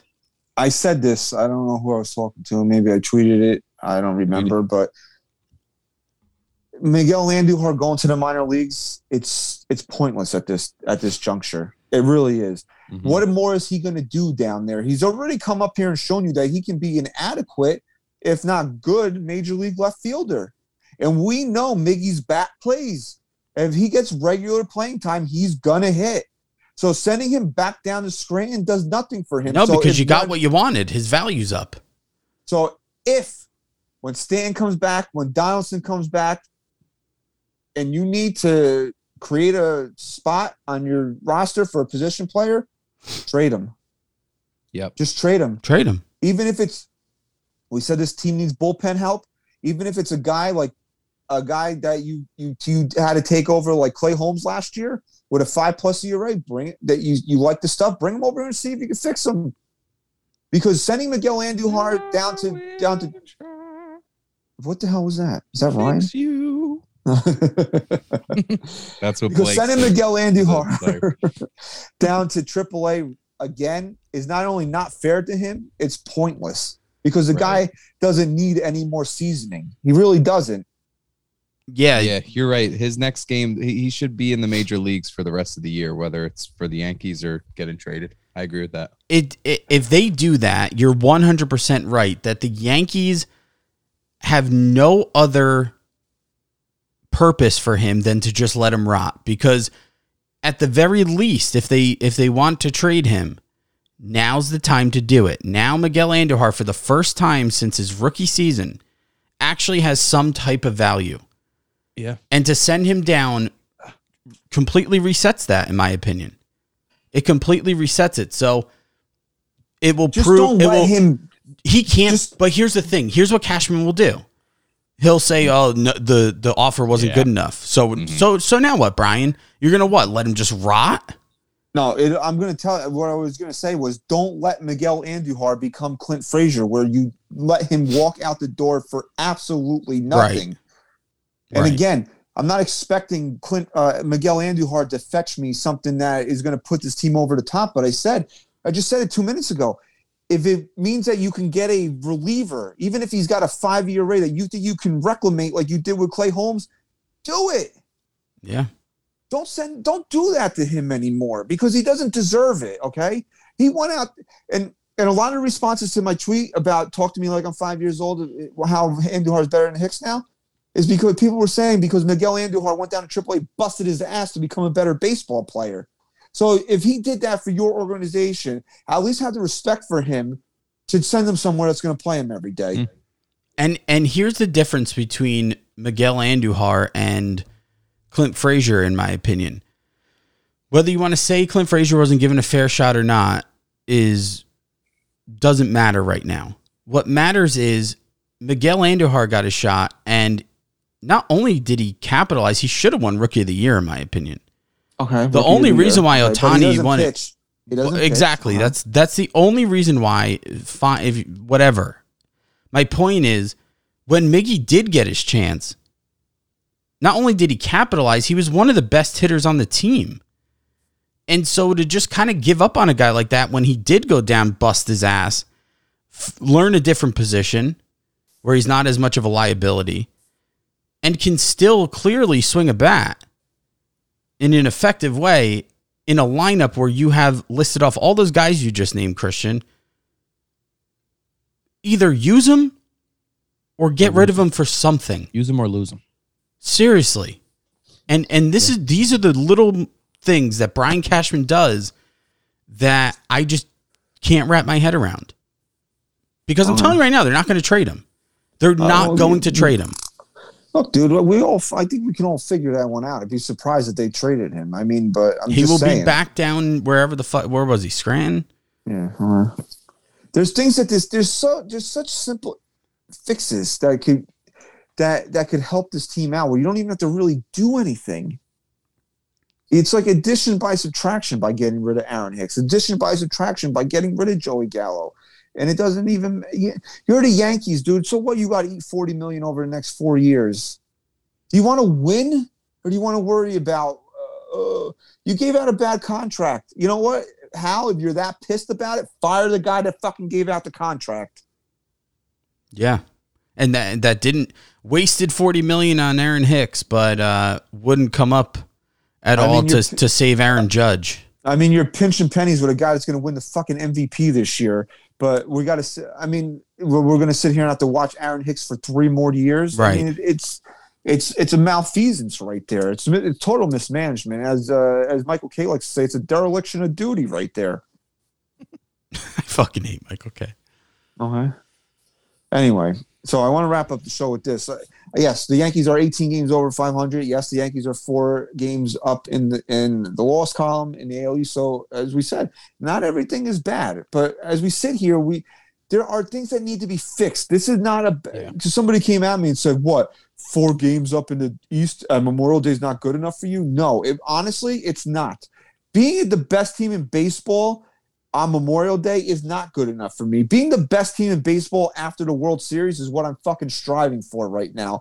So yeah, I'm going to point out this team's flaws. I'm going to point out that this team has four guys in the everyday lineup that have OPSs that wouldn't that that don't that you don't belong in the major leagues with these OPSs. Positives. This rotation has exceeded all my expectations right now. By and that's what Gerrit and that's what Gerrit Cole being the worst pitcher in this rotation Yeah. that's a little bit bad for Gerrit Cole on the bad side of Gerrit Cole, but that's also four huge, giant plus check marks in, in the positive for the other guys in this rotation. And you have to be fair about that. All the four of those guys outside of Cole have gone way above and beyond uh, expectations in my mind. Okay, because we all had things that we were Okay. worried about with these guys, Okay. and they're pitching above those those expectations right now. Yeah, and So just I one still- more positive. One more positive is Okay, fuck Clay Holmes. Yeah, is dude. so good, dude. Uh, that nasty. That's the sinker- best that pitcher in, sinker- pitch in baseball right there. It is. He It's- allowed a it's ru- the most he's a- he- unhittable pitch in baseball. he's he allowed to run on opening day, and he's not allowed to run It's since. phenomenal. Unbelievable, man. And I just So want to I- I just want to point something out that you know people might get frustrated or say we're we're bitching and complaining about a team that's four games up best best record in baseball, but the thing is we're looking at this team on Memorial Day and it's actually a compliment to the team because we're seeing a, a team win despite some of these flaws and we're starting the World Series is becoming more realistic. And mm-hmm. when we have when we're when we're the best team in baseball on Memorial Day, you can't help but to think you need to keep this going. You need you have an opportunity here to keep tacking on wins and getting to a place that you haven't been to in 12 years, 13 years. Yep. And so this is what needs to happen for that to all come to fruition and for them to be where they want to be when the season's Yeah. over. Look, your expectations should be high if you root for the New York Yankees. The the 2010s was the first decade that this team did not make it to a World Series. Yeah, it's in crazy. franchise's history. It's time to get back there. Uh-huh. So so that's our expectations. It's it Okay. is it is we do point out the negatives a lot. It's it's annoying, but you know, it's just a realistic view of of where this team's at right now. I want this team to win a World Series. So I mean, I I, I want to, them to improve the areas that need to be improved on. I would still, if if it was me, if I was Brian Cashman, there's no prospect in my system, Anthony Volpe, uh, Jasson Dominguez, it doesn't matter, that is keeping me from getting a guy with the way this team did. You want to talk about last year? You know, we we there's things that you can look at throughout the course of the year, right? Does a team deserve to have reinforcements put on it to make that run? You can actually make the argument that despite the fact that Rizzo's, even though Rizzo's been cold the last couple of weeks, that I love Anthony Rizzo and I'm so happy that he's a Yankee. Even we don't have to go down. We just take the fact that Anthony Rizzo's here. I love him and I'm glad that he's here. Okay. And uh, Joey Gallo, the Yankees needed a slugging left handed outfielder, and they went out and they got those two things, right? But you can make the argument that the Yankees, that the 2021 team did not deserve that the way that they performed. The 2022 team, the way they've gone out there, despite some of these things that we pointed out, and the fact that they have this record on Memorial Day, they deserve the organization's backing of going out there and plugging these holes and giving them the best opportunity to win a World Series. Well- they des- they've earned that. Well, right you now. know Juan Soto is going to be available. Oh. Is Juan Soto a guy that that is someone you plug in and and is that guy that helps you not helps you but uh, is he that is he that piece this year? You plug him in, this team's it. Chris, I will fit. Oh I will. I will personally drive each and every Okay. Somerset Patriot to the fucking. Okay, Airport. thank you. That just sets up my next. That just sets up my next point. Is that you know that's coming. You know he's he's going to be available, and you know Brian Cashman, if he's even somewhat competent at his job, is going to talk with the with with the Nationals. Yeah, And- but they're gonna start. They're gonna go, eh, and he's gonna go, no, Okay, exactly. Jet. So is that is that acceptable to you? no, it's not acceptable. No, no way. If if they're if he if that guy's available, go get Juan Soto. Jesus. Waldichuk, Medina, uh, Volpe, Peraza, Dominguez, Just load them all up. Dude, a- just give them Chris, the you sell whole vans for a give them the whole bro. organization. Line, put those five guys in one of those vans you sell. Drop them off at fucking at Newark and have them and and have what, what's the airport down in DC? I'll pay for the fucking flight. Okay, if it meant getting one. I think Soto it's here. is it George Bush? No, it's Texas. Um, yeah. So that's gonna happen. Cashman's gonna gonna let it go, and he's gonna he's gonna blow that one. And Juan Soto could have been a guy to fill in one of those gaps, and it's not gonna happen. there should and there should be nobody that stands in the way of getting a player that you think is going to you, you can never guarantee it we know that but to give you the best opportunity to win a world series this year there should be nobody standing in the way okay and if you punt it on this shortstop class for Volpe and now what's a Juan Soto is a realistic option and they want Anthony Volpe you cannot make that mistake twice the key this is 20 this guy's 25 years old one of the top 20 players in the sport. He hasn't even hit his fucking prime yet. Okay. And he's still under control for another year. But I just or want to be on the same page. You know he's gonna blow it, right? Oh, he's going to blow You know more than- Cashman's not gonna do it. He's Juan Soto's gonna. That's it. Nah, yeah. It's not gonna happen. Is what I'm saying. I understand that. I'm, t- I'm speaking to you as what I what they need to do versus what they are going to do is, is two totally different things. Oh, how the how the tables have turned. Okay. Right, I don't know if you have the super chat up, but I'll just read it real quick. Edward Breen, uh, thanks for the super chat. He said, "If you, I never heard of you before. Okay? I never Are heard of you before, Edward Breen. Okay, you- uh, But thank you. if Okay. you if you get Soto, is that them telling you they let Judge walk and sign Soto, or trade your system just for two years and change? yes, yeah. No, it's not. but the- It's not Judge. It doesn't mean not- Judge walks. and- Judge should never not- walk. it's not one or the other. It's not both. or. It's and. Yes, it's not mm. or, it's and. Because I when when that report came out a few weeks ago, that people were like, "Well, if you get Soto, you, that means no judge." No, no, no. You still have Soto for two years before you have to worry about paying him.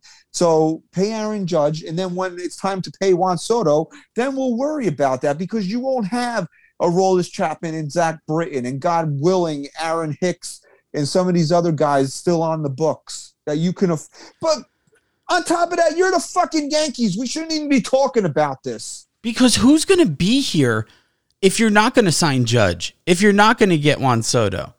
If if Gerrit Gerrit Cole's lose out of his prime, if Stanton's going to be out of his prime, who's going to be here when Volpe comes up? Uh, Who's gonna uh, be here? uh, well, you want to talk it? We didn't bring his name up, but I mean, DJ LeMahieu has been disappointing. Uh, Ryan Huge yanking- disappointment. Uh, Ryan's definitely yanked to that one a few times. I. Okay. Okay. So it looks like uh, in the chat the Yanks are getting some help today. It looks like the the Red Sox are well on their way to Yeah, losing, well on the way to losing. and uh, the Rays are down five two. So Nice. Uh, also, just a minor maneuver, a couple minor maneuvers the Yankees made. Even talk about bullpen help. They've re-signed uh, Shane Greene, who Chris's favorite player for sure, oh yeah, I, he's my, one of my most hated. but he's back. He was on the Uh, Tigers, right?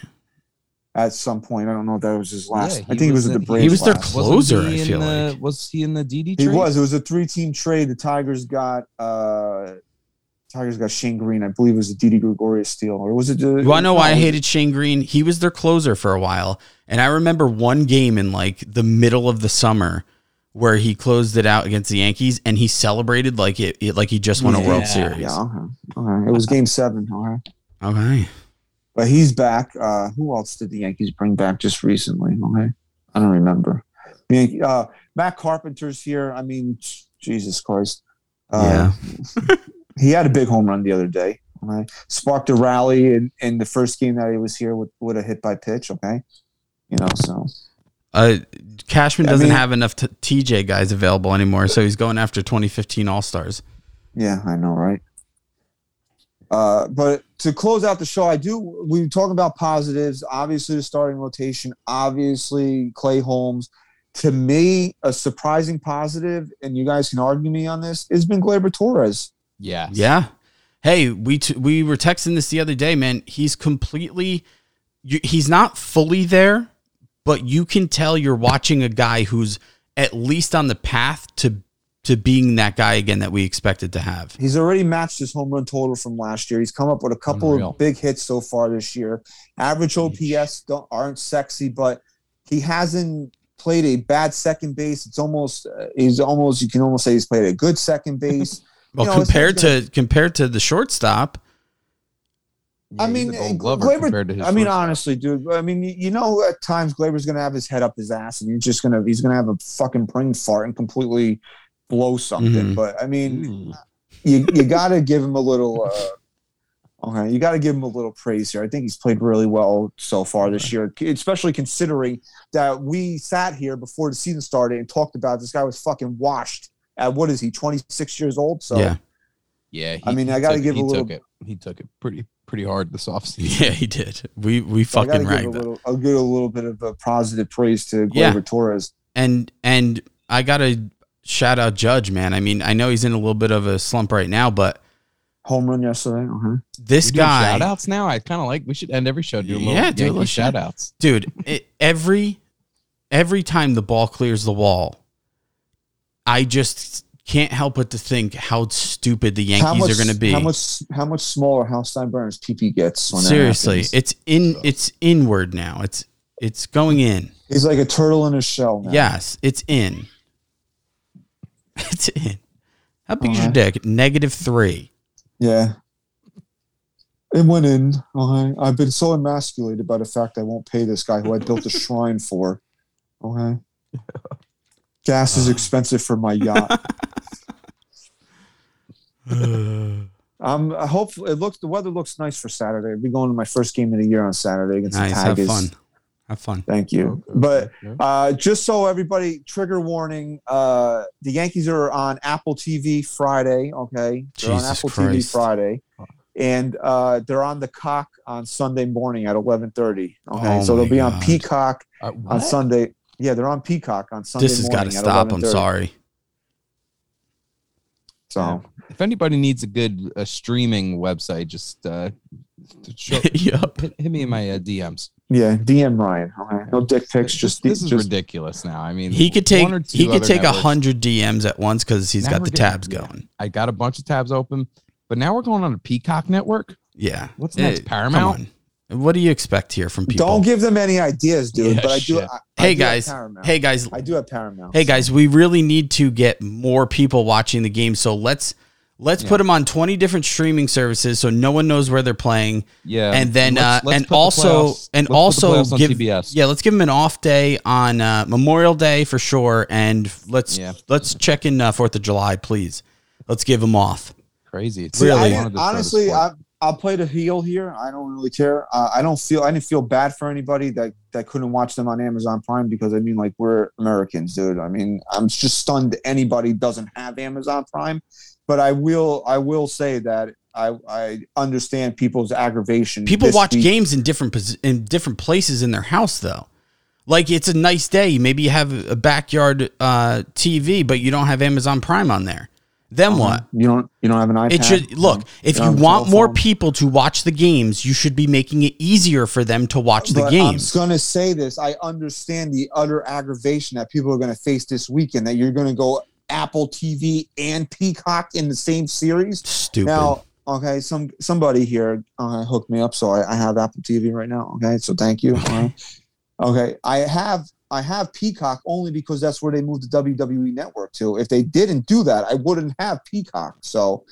Uh, I would be. I would understand how people would be upset over that because who the f- who has fucking Peacock? You know, really. Yeah. uh-huh. Cock. All right. I can't. ex- I can't share Before before you close out, Rasan Thompson, thanks for the super chat. He said, "My brothers, Yankees have to trade Gallo and DFA Hicks just right off the loss. Yankees won't win the division with them in the lineup. Sorry, not sorry. Can't disagree. Uh, DFA both of them if you want. I don't know what they're going to get for Joey Gallo. Like, Honestly, Joe- no, it, it will be more of a disappointment to see what you get in return than just letting him go. Because uh, Joey Gallo in a walk year, where are you going to try? Is a contender going to take Joey Gallo? Mm, Joey no. Gallo in a walk year, right? So where where is his where is his landing spot in a walk year? You would say, well, left-handed slugger uh, to to a contender, but what team that has worlds that besides the Yankees are stupid enough to that has a World Series aspiration, playoff aspiration, is going to play Joey Gallo every day in their outfield? No one, especially not a division rival, because they love Joey Gallo being in our lineup. He's a fucking easy out for their pitchers. and a bad team, you know, a team that ha- is going nowhere this year, what's the point of them bringing in Joey Gallo for a couple of months? There isn't one. So the Yankees' options for Joey Gallo, if he doesn't turn it around, is to release him. It's just as simple as that. And that's why I asked the question: Does he, if he gets released, does he play another day of baseball for the rest of his life in Yeah, a, I mean, in a I think- serious think manner? he'll- He'll he'll, he'll definitely definitely. I think he'll wind up somewhere. Well, what's but- changing in the in the next year? You think Joey Gallo's not going to demand some type of money the here? shift. The shift. not if he gets DFA'd, bro. Not What is he going to demand? I mean, that's going to be hard for him mm-hmm. to to sit there and be like, "Yeah, I'm a 15 million dollar a year guy," but you had a 580 OPS with the Yankees and they let you go. Like that's my argument against him. If I'm a general manager, you know. Yeah, easy easy argument to win. So uh, look ahead. The Angels are in town uh, this week as the Yankees start a homestand. Uh, so it's three with the Angels. Ohtani is uh, listed as the pitcher for Thursday. Okay. So I know a lot of people are gonna be like, Ohtani, I love you. Good. So it's gonna be uh, Tuesday is uh, Monty versus uh, Noah Syndergaard, who's having a good. Again, you know, I don't. I hate getting down this road, but Syndergaard was a guy I thought the Yankees should have taken a flyer on for one year, having a good year with the Angels, Mhm. 308 ERA. Uh, Nasty Nestor's back on the bump against Detmers on Wednesday. These are all 705 starts, and then Taillon against Ohtani on uh, Thursday. That and should then be a fun Ti- matchup. Yeah. And then the Tigers are in town. So, uh, Angels Angels on a five game skid right now. Yeah. okay. Five games So gotta, streak. okay, gotta make it eight. Okay, gotta make it eight. All right. All right. All right. Yankees got to at minimum have a four and two homestand here. Okay, that's just that's my opinion. Oh, four nothing Rangers. Sixteen Yeah, minutes just to scored. go. Sixteen minutes to go. Rangers are Pretty tough. sixteen minutes away from the Eastern Conference Finals. And there's this one guy that follows me on Twitter who's a huge Islander fan who who hates the Rangers and he hates them in such a like a wimpy, bitchy manner that I'm like I rooted for the Rangers just because I wanted to see that guy miserable. okay? Nice. So we'll be back. If we look at the schedule, I would say tentatively scheduling uh, live shows the next two weeks because the Yankees have uh, the next two Mondays off. So look for that. The next two Mondays we'll be back live on NYY News TV. So thank you to everybody that was in the chat here uh, on Memorial Day. You might be a little buzzed, a little hungover. Again, thank you to our veterans who make the ultimate sacrifice for us to be able to do things like this, to like have a podcast ripping a team that's 18 games over 500. so thank you to everybody, uh, not only our veterans, but our fans here uh, that, that continually support the show. Uh, the event's coming up on June 25th. It'll be here before you know it. It's pinned to our profile at NYYST underscore podcast. Please go check it out, man. We're going to be- going over 100 people so far right now, including the NYYST, the fellas and our family in a fucking bus. Come meet us. Come meet everybody at the NYY News TV team on the 25th and go to patreon.com slash NYYST for exclusive content and shows during the week. Um, yes, again, thank you very much for listening to episode 284 of the NYYST podcast. Any parting words, fellas? Mm-mm. All right, SGR. Go Yanks. Chris, say goodbye. Peace. NYYST. This is New York. Yankee sports talk. Yup. Swinging for the fences, knock it out the park. This is New York.